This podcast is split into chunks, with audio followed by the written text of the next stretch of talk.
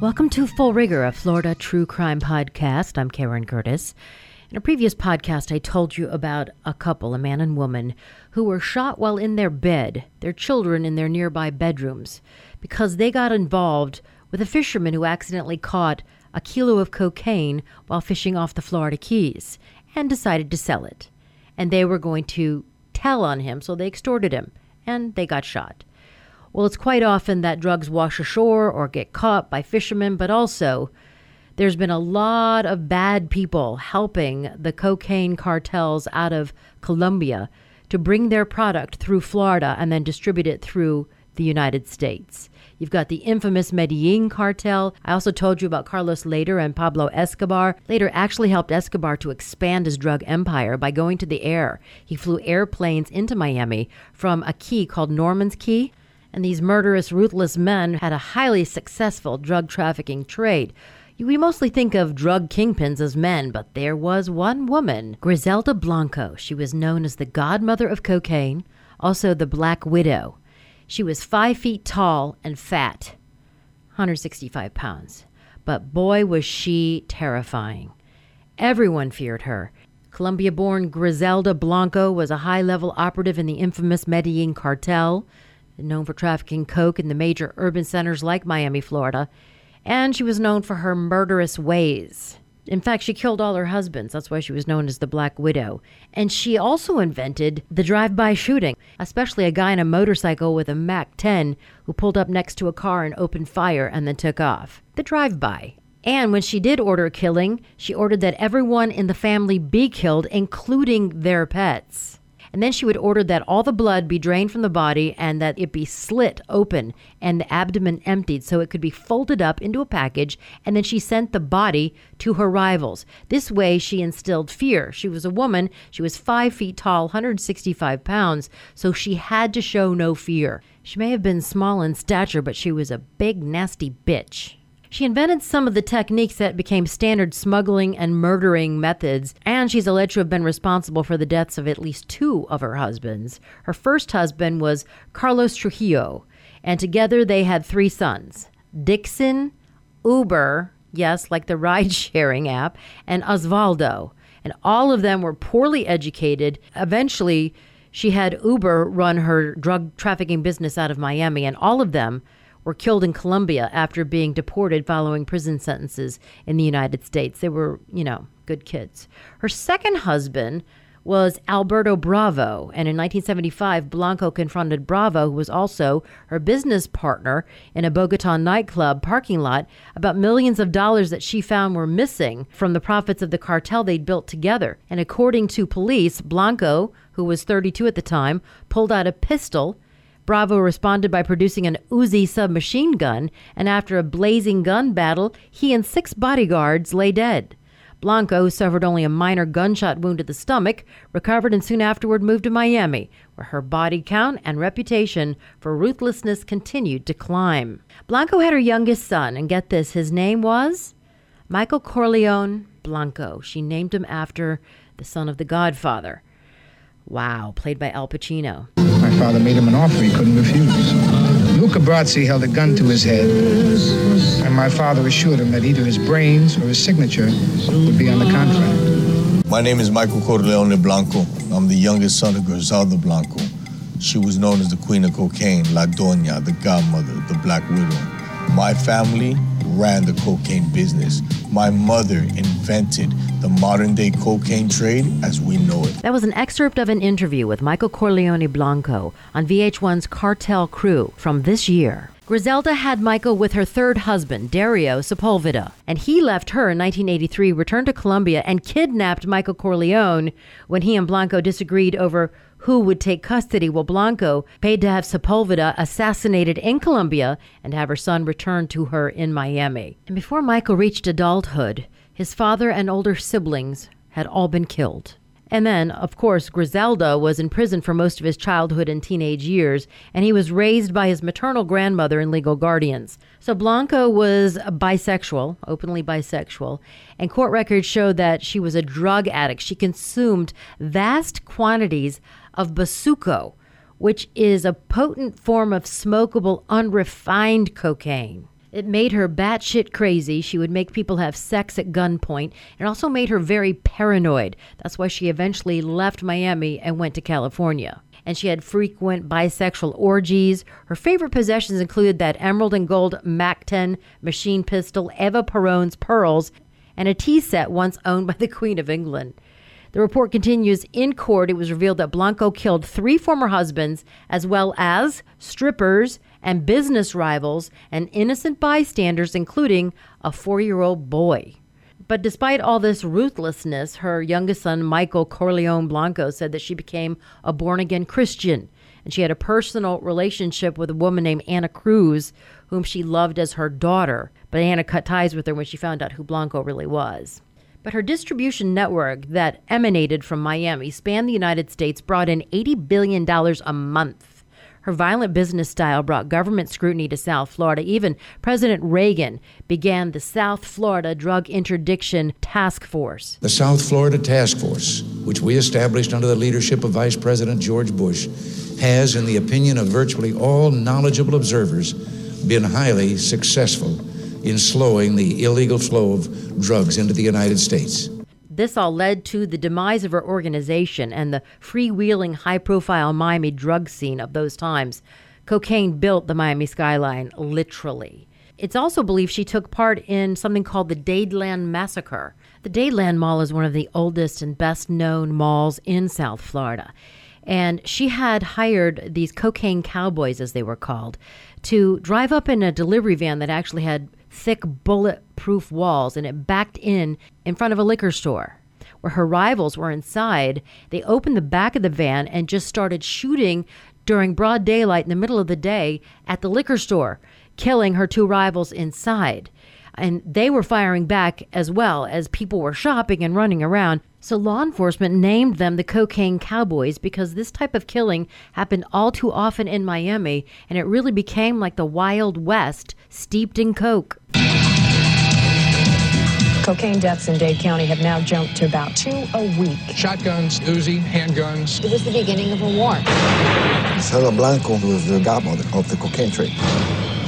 One mean lady. She likes us to cut people up in little pieces, put them in a small box with a little bow on top. She says, that's the way I do my things. You have five people killed here, three people killed here. Mass murder. Miami was the most dangerous place on earth. They called them the Cocaine Cowboys. They called them the Cocaine Cowboys. Cocaine Cowboys. That's part of the Cocaine Cowboys official trailer that was released in 2006. It's a drug documentary movie. It showed in graphic detail the deadly cocaine trafficking that emanated from Miami. Say hello to my little friend.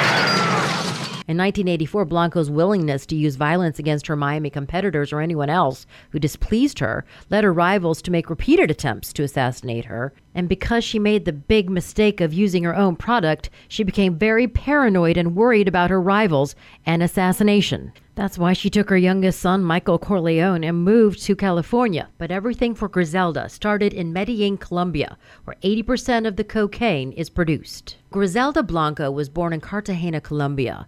In 1943, she was raised by an abusive mother and she turned to a life of crime and prostitution at a young age because she saw that other people were making money by committing crime. So she was a pickpocket, a thief, and then she became a prostitute until she met her first husband, who made counterfeit passports. That's how they were able to travel from Colombia to New York. They moved to Queens.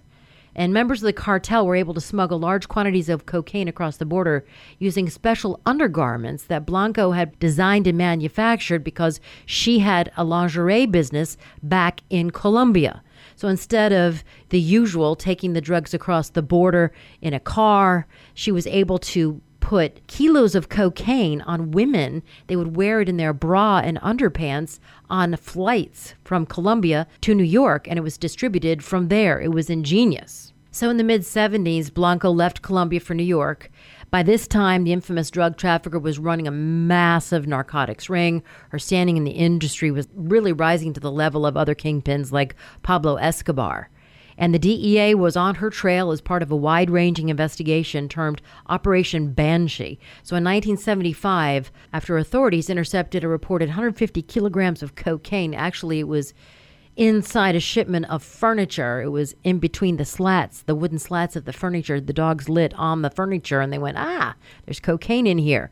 So 30 of her partners were indicted on federal drug conspiracy charges, and she was as well, but she fled because she had a private jet ready and fueled on 24 hour notice to fly her back to Colombia and get her out of Dodge. And then it wasn't long before she then returned to the U.S., this time to Miami, where she would flourish. Throughout her time in the United States, Blanco's continued involvement in the Colombian drug trade led to her participation in several other crimes, including the drive by shootings. As I described, she would have her guy on a motorcycle with a MAC 10 ride up next to a vehicle with her rival inside and just open fire, and other murders motivated by drugs, money, power, she also killed her husbands. By the late 70s, detectives had linked her to dozens of murders, including that 1979 drug rival shooting at the Miami liquor store at the Dadeland Mall. But she was always able to manage to evade authorities. So in the 1980s, Blanco was living comfortably in a newly purchased home in Miami. And by this time, the infamous drug trafficker had become a millionaire and had taken on various nicknames, including the Godmother, Cocaine Queen, Black Widow, However, her luck finally ran out February 1985 when she was captured by DEA agents in Irvine, California. She had actually turned the business over to her sons. She had Uber running the drug trade in Miami, and she took Michael Corleone with her to Irvine to kind of be incognito and be a mom. And she was lying in bed reading the Bible when the DEA raid team entered her home and she stood up and they cuffed her and took her in. There was a gun on the bedside table as well, but she didn't put up a fight. So Blanco's trial began in New York in June of 1985 and it ended with a conviction on one count of conspiracy to manufacture, import, and distribute cocaine in the United States. And despite being accused of several Florida slings, she escaped murder charges and was sentenced to 15 years behind bars. And in 1994, Blanco, who was in a federal prison, was transported back to Miami on three murder charges. And in a strange turn of events, however, the case was thrown out. The star witness in the case it was a former hitman for Blanco named Jorge Riva Ayala and he became romantically involved with a secretary in the Florida State Attorney's Office. And they were having phone sex conversations. So it caused prosecutors to worry about the credibility of Ayala's testimony on the stand. Some speculated that Ayala botched the case on purpose. He feared that he would be killed by members of Blanco's cartel if he did testify. So Blanco ended up pleading guilty to three murder charges, and Roy Black, the infamous attorney that represented William Kennedy Smith here in Palm Beach on rape charges, he actually made a deal without the prosecutors knowing it with the judge, and she received a 10 year prison sentence. And in 2004, she was released from prison and deported back to Colombia, where in September 2012, at the age of 69 and looking rather fat, she was shot in the head by a guy in a motorcycle outside a butcher shop. She died at the Cardizo Butcher Shop on 29th Street in a Medellin neighborhood where a former Madrina was gunned down after a life of drugs and murder. Her last act on earth was buying $150 worth of meat. In fact, here's an excerpt of a phone conversation between Griselda Blanco and her younger boyfriend, Charles Cosby, right before she was shot to death. I mean, just always know what you're doing ahead of time, you know. Mm-hmm. I love you too. Oh, you do? I remember you today, tomorrow, and forever. Oh, that's, that's good to hear. I love you so much. I love you too. Yeah, but I, I, I love you always, okay? More kisses, okay? Okay, Griselda. Okay, baby. Okay. The cocaine trade pioneer who made her mark by bloodying Miami's streets died the same way she was arrested in 1985, with a Bible placed on her chest. Apparently, Blanco found religion in her later years, but at the same time, you can't bring a Bible to a gunfight. In 2016, it was announced that HBO was developing a film about Blanco's life with Jennifer Lopez attached to star. And the following year, Lifetime also threw its hat into the ring with a biopic titled The Cocaine Godmother, with Catherine Zeta Jones on board as the character of Griselda. Many were surprised that her Avengers let her live so long. She was five feet tall and very fat, 165 pounds, but she had outlived most of them. Because of her legal past, she spent a lot of time in prison as well. And of those people who were left and who were part of the drug trade, they really didn't care about her anymore. In fact, Blanca would walk freely in the streets without bodyguards or ostentatious displays of money. She shopped at the corner butcher shop, and the workers were unaware of her brutal past. In fact, the morning after her murder, the butcher shop was open again, busy with customers, and there was no sign of the execution the day before. And that wraps up Full Rigor for this episode. I'm Karen Curtis. Until next time. Peloton, let's go! This holiday, with the right music and the right motivation from world class instructors, we're going to pick it up a notch. It's the holiday season. You might just surprise yourself with what you're capable of. Work out to thousands of live and on demand classes, from running to cycling to yoga. Try Peloton risk free with a 30 day home trial. New members only, not available in remote locations. See additional terms at onepeloton.com slash home dash trial. Peloton, motivation that moves you.